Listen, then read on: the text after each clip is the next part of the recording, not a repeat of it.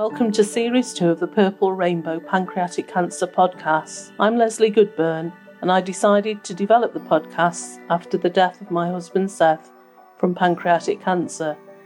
I wanted to help others understand the disease, its impact, the work that goes on every day to find treatments and hopefully one day a cure. Throughout the series, you'll be accompanied by me and my friend Charlotte Foster from Charlotte Foster Productions and we'll talk all about the aspects of the disease from biology to emotional and physical impact. Along the way, we'll meet patients, families, doctors, nurses, oncologists, researchers, lots of different people with varied and different interesting experiences of the disease. The podcast will be frank about the reality of the disease. They will show the commitment and dedication of people working to support a breakthrough in a cancer where survival rates have barely changed in the last 50 years. But they will also focus on the love, the community of support, and personal stories of those whose lives are affected. So join us on our second journey of discovery via the Purple Rainbow Pancreatic Cancer podcasts, made in memory of Seth Goodburn. In this episode, we are talking about the different ways that you can help raise money to help fundraise and also raise awareness of pancreatic cancer. Now, the last couple of weeks, you may have noticed some of your friends, your family members, even your colleagues acting a little more strangely than they normally do. Let's be honest, they can all be a bit weird sometimes, can't they? But maybe over the last couple of weeks, because we're in the middle of October now, so since, I don't know, from the 7th of October 2019, They've been rushing to get home to check the mail. Or they've just not bothered coming into work because they want to wait for the postman to arrive. Or what have they all been waiting for?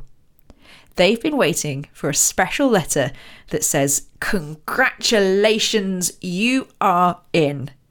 Yes, lots of people have been finding out over the last couple of weeks whether they have a ballot place in next year's, that's 2020, London Marathon. And the great thing about London Marathon is it's such a massive, massive event. It gets all the TV coverage, it gets people lining the route of the capital city, and it gets people inspired. And one of the ways that people get inspired is they like to use it because it is such a landmark event as a way to raise money. Now, today we're hearing from Oliver Williams. He is a record breaking London Marathon runner he did it for Pancreatic Cancer UK after his auntie died from the disease in 2017. Ollie was absolutely brilliant to chat to, and we started with Ollie telling me all about his aunt Claire. She was one of those kind of out there, slightly crazy, artistic, creative people that um, yeah, you just know that that type of person. I'm sure there's got to be a term that describes them in the dictionary somewhere, but I'm not sure what the exact word is. Uh, we would usually use her name to describe other people like that. Like say, though they're a bit Claire.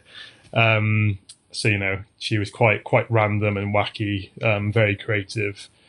So every birthday, Christmas occasion, you know, the the card we'd get would always have lots of drawings and doodles and poems and stuff all over it and the most randomest presents you'd ever get in the world for anything. You're always worried what you're going to get, um, especially opening it in front of her in case it was particularly wacky and you didn't want your face to show what this.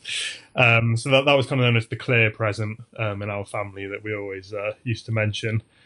Um, yeah, she was very, um, like I said, creative and artistic. Um, loved kind of nature, wildlife. So a garden was a big thing to her, kind of birds and creatures out there. Um, lots of random painted stones and pebbles and creativeness with old teapots and um, bits and pieces in the garden. You know, very random.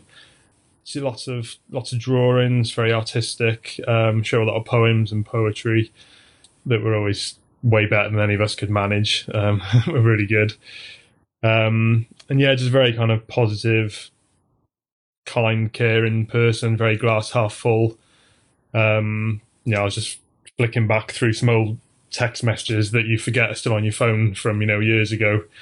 Um, reading some of our old conversations this morning, and yeah, no matter what, you go to her with something negative. I think it was around the time our daughter was being born and saying how tired and we were and how hard work and the, the sleep and the birth and the labour, and she'd always come back with something quite quite positive um, slant on it that you know quite a kind of bright light, I suppose, um, with that kind of stuff, but also very witty.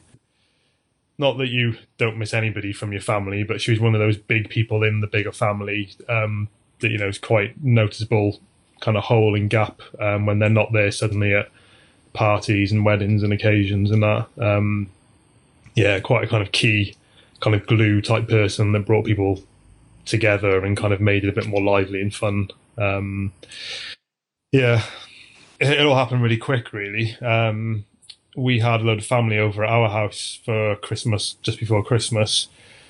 And looking back now, I remember she didn't really want to eat any food and um, you know, which is very unusual. Claire liked food and drinking and partying, but she was a bit quieter.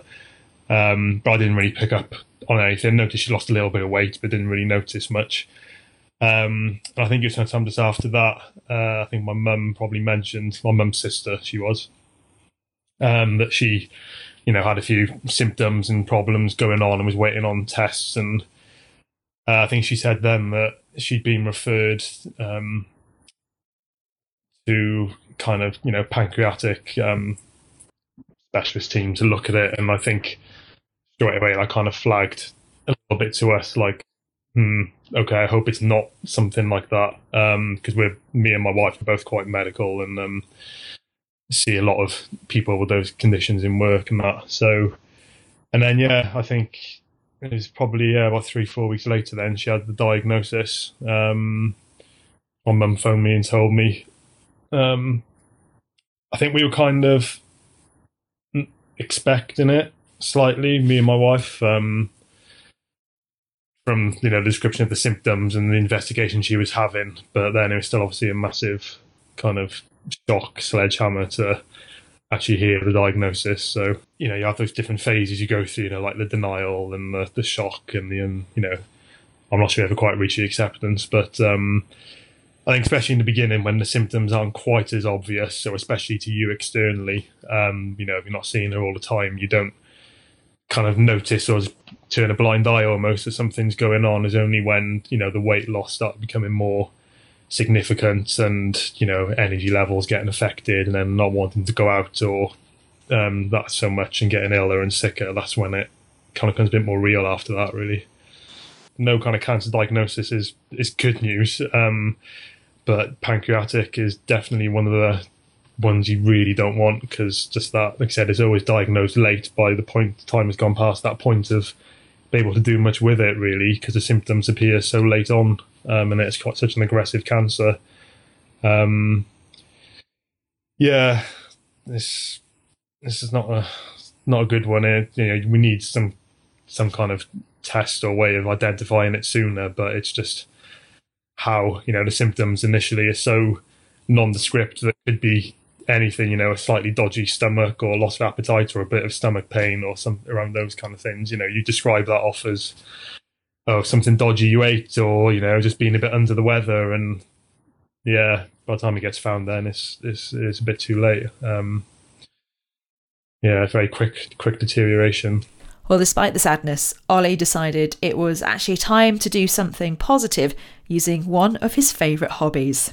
I've always tried to do bits of different fundraising kind of each year or so um, through doing various events or challenges or, you know, cake sales or whatever, all the usual type stuff. Um, and usually do a different, try to do a different charity or a charity linked to something going on at the time with somebody. So, um, obviously after that with with Claire I wanted to do something for the pancreatic cancer um, UK charity because um, it, you know, unfortunately is gets a lot less funding than certain other cancers do for various reasons. So um, you know, they were desperate to find that that kind of magical test to diagnose it earlier or better treatments for it. So you know, want to try and raise money towards that. So um, so yeah, most of the fundraising more recently has been around doing different running events. Um, I'm quite a keen runner and do a lot, which unfortunately means if I ask people to sponsor me just to run a half marathon or just to run a marathon. Not there's any just in that. Nobody would sponsor me any money for it because I do that anyway. So probably a couple of years back, started doing stupid kind of fancy dress costumes or outfits and and things to get a bit more money raised, and then cottoned on to the idea of going for kind of Guinness World Records for these weird and wonderful record definitions instead. Um, you know, started off with like superhero costumes or, you know, dress as an animal and this kind of stuff. But then, like with anything, you have to do the next one a bit bigger and better and harder. Um, so most of the ones I've done before had been just for half marathons because that's kind of far enough. I don't really like marathons; they're horrible. Um, but I thought we had to step it up a little bit, so I went for the kind of marathon distance instead. And then just trying to find a costume or theme that was ideally linked to the charity in some way. Um, some charities lend themselves more to that than others. I, mean, I, I couldn't very well go dressed as a pancreas because that would probably was, look a little bit strange. I was just imagining if you could go dressed as a pancreas. you probably could. I'm sure there's you know a record dressed as a body organ or something, but I think people look at you and think, "What the heck is that?" You want something recognizable. So, um, but at the same time, I didn't want anything too heavy and crazy because it is a marathon today, and sometimes it's quite hot at London in April. So for my own kind of health and well-being, I didn't want to risk uh, you know collapsing or doing something crazy. So um, so yeah, decided to go for the for the awareness ribbon, um, which is like the logo for the pancreatic cancer charity with a purple ribbon. Yeah, turns out you can't really find giant purple ribbons online very easily. Um, you can get a pink one for breast cancer, which is I think where I first saw it and had the idea. Um, so I bought that one and then bought some purple material and then was yeah trying to cut it and iron it on, which was a bit of a mess until I got my sister to sew it on in the end a sewing machine to try and cover all the pink up to make it the kind of deep purple color. Um, and then had to be a certain length as well for the Guinness World Records. I had to come down over my knees and things like that. So I had to add a little bit on the bottom to make it long enough to fit. So uh, yeah, probably takes longer to tick all those boxes than it does to run the actual marathon. The only perk with doing a record attempt at the London Marathon is that they're linked with the Guinness World Records, so they have judges and that there on the day. Um, so they'll actually sign you off on the day and do it. You haven't got to send in shed loads of evidence and videos and photos to prove that you did it and all this. So um, yeah, that that was why I went for London just to make it a bit easier for myself to get it done there and then. So and the crowds and the atmosphere obviously uh, way better there. So. So, what was it like then, running London Marathon dressed as the Pancreatic Cancer UK purple ribbon? You kind of hear people shouting out, um, like suddenly spotting you as you go along. Um, to shout out various things. I mean, a good thing with with London and some of the bigger races on your number, you have your name printed on it as well. So you in the beginning you're thinking, God, everybody knows me. I don't know who that person is. And I suddenly remember, oh, was written on my uh, on my top. That's yeah, that's why.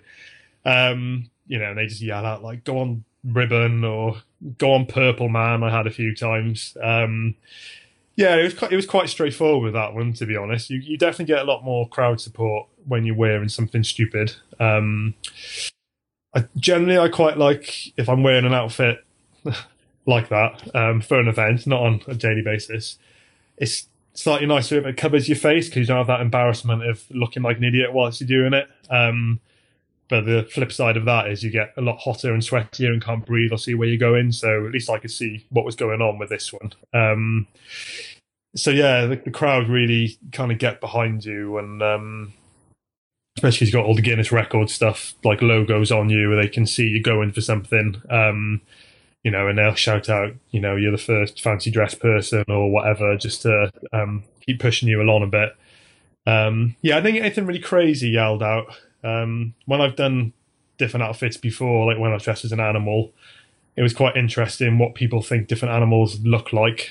Um, I was dressed as a lion, but I got called a kangaroo on several occasions, which was interesting, and a teddy bear. Um, but yeah, the ribbon was just ribbon man, pretty much. It was a bit more straightforward.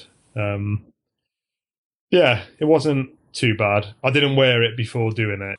One you just can't go out running. it's like it. It's just can't quite bring myself to do it. And two, you don't want to know how uncomfortable or where it's going to rub or which bits are going to be irritating. It's best just to turn up. And once you've started, you've got to do it anyway. So, um, luckily, I preempted the the kind of neck chafing with it because it was quite tight around the neck. So I made sure I put um, a little kind of buff scarfy thing around the neck just so it wouldn't rub as much. But once that got wet and slipped down, it, it still did. So it looked a bit dodgy with kind of noose marks around my neck. A bit sore in the shower. It was quite nice to get it off in the end. Um, I can't what happened to the ribbon actually. I think it it's in London somewhere. I think it was so disgusting afterwards. I think it found its way into a skip. Um, didn't didn't quite want to keep it for a memento. No, but it was yeah, it was good. Um, it's definitely a lot more fun when you do it for something like that, um, especially when you're wearing an outfit. So kind of time goes out the window. Um,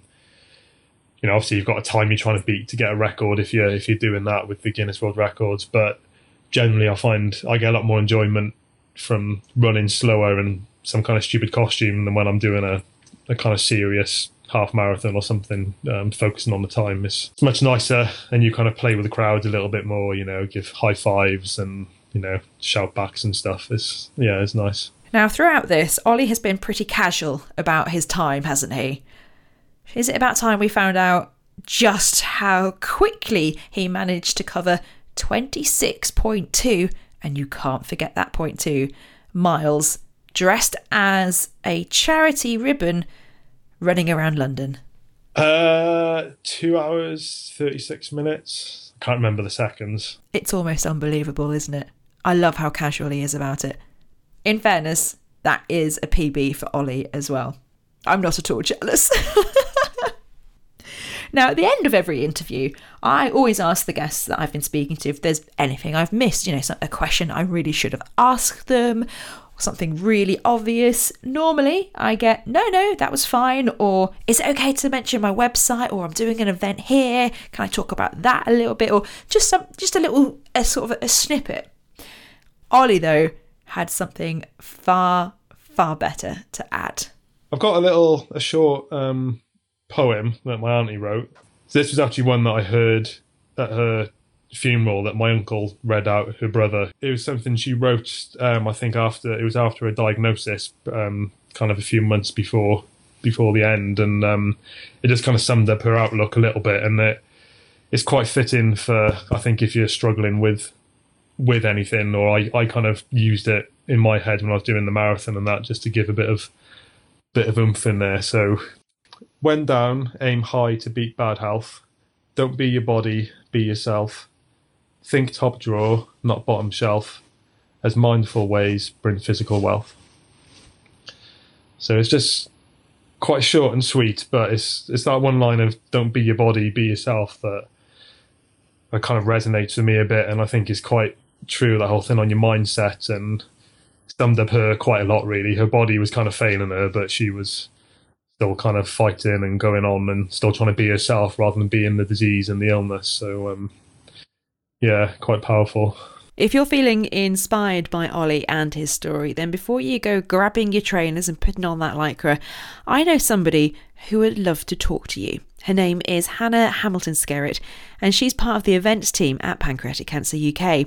I caught up with her at what's a very busy time for the team. We've been so fortunate to receive um, over 500 applications for our mere 80 plus places um, for the 2020 event, which is superb. It just shows how many um, people are wanting to support the charity.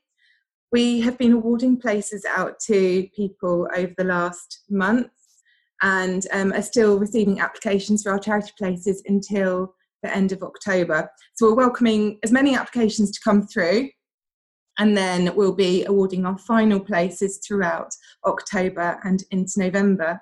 But a main thing is we're really kind of asking people that were successful through the London Marathon ballot to join us, join Team Pancreatic Cancer UK, um, wear our amazingly bright tops on event day to raise awareness and also raise funds for the charity. How big an event for you guys? I mean, obviously, it's on the telly, it's the marathon certainly people in the uk talk about the most but how big for you guys is it in your in your fundraising calendar Huge. So um, under the events team, it brings in the highest proportion of our income. So last year it was phenomenal. It raised over half a million, near on six hundred thousand pounds um, for the charity. Put that into perspective, as an events team, we raise um, about one million eight hundred pounds every year. Well, that's what we're predicted to bring in this year. And it's not us; it's actually everyone that's fundraising um, and doing amazing challenges and crazy challenges as well. Wow, that's a huge amount then. So I guess it takes up a lot of your time as, as well, trying to sort of rally, sort of get people to who have got those ballot places to, to join.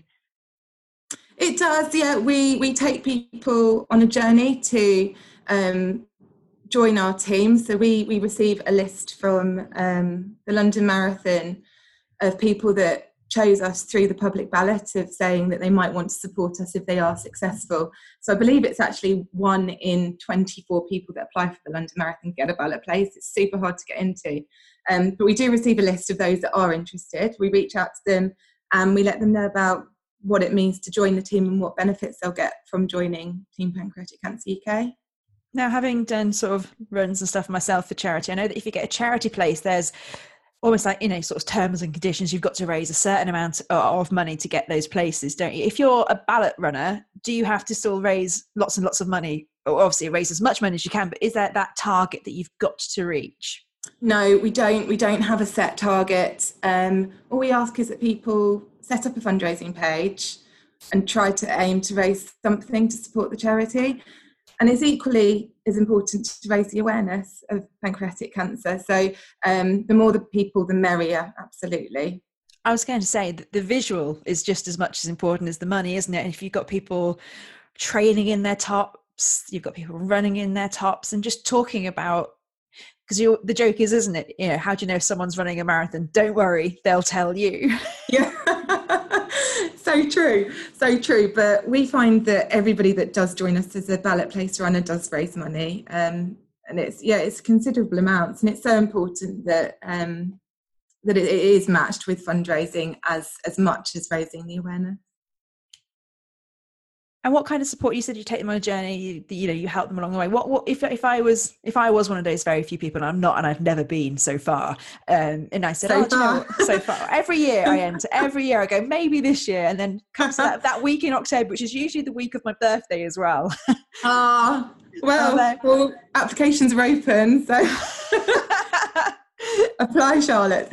Um, uh, so what support do we give? Um well we um i think one of the main things is that we have um a dedicated person at pancreatic cancer uk that looks after all of our and supports i should say all of our london marathon runners. So we really get to know our team and we build such a good relationship i'd like to think with everybody that's taking part. So that's really fundamental and, and important to us and i hope important to our runners as well. But we also provide um, training days. So we put on a training day in um, November, so that's coming up shortly. And we'll also be holding one in March. Uh, we have a training partner on board who will give advice about nutrition, about, you know, there are people that are doing the marathon that are starting from scratch. They're new to running. This is a whole new ball game to them, um, which is the best thing actually, because it makes it that bigger challenge. Um, so we, we support all of our runners by having a training partner on board. We give everybody a team top for event day so they can proudly um, raise awareness about the charity. We have ambassadors who have done the London Marathon before, um, and one of our amazing runners is called Graham, and uh, he's he's done uh, the World Marathon Majors and he's done London a couple of times. He's incredible, and he um, he's a spokesperson to say what it's like for um, a runner to take part from the personal view of it. So that's great. We also have um, dedication bibs, so people that might be running in support or in memory of um, a loved one so that they can put their name and their message, what they want to say on the back of their top, which is really important. And we have a bit of fun. We have a post event reception, and that uh, last year was held at a um, venue in Leicester Square. So we have a post-event reception. We had, gosh, um, I think over 500 people back, if not more, last year because friends and family come to support their runners. So kind of one person equals another four. Great fun. And we have lots of cheer points en route so people can feel motivated as they're running that 26.2 mile course and need a bit of bit of motivation as the legs are legs are starting to ache. Uh, and we have also a team Facebook page, and that's a place again for everyone to speak to each other, just to be sharing their worries, their concerns, their achievements, um, and to come together as a team.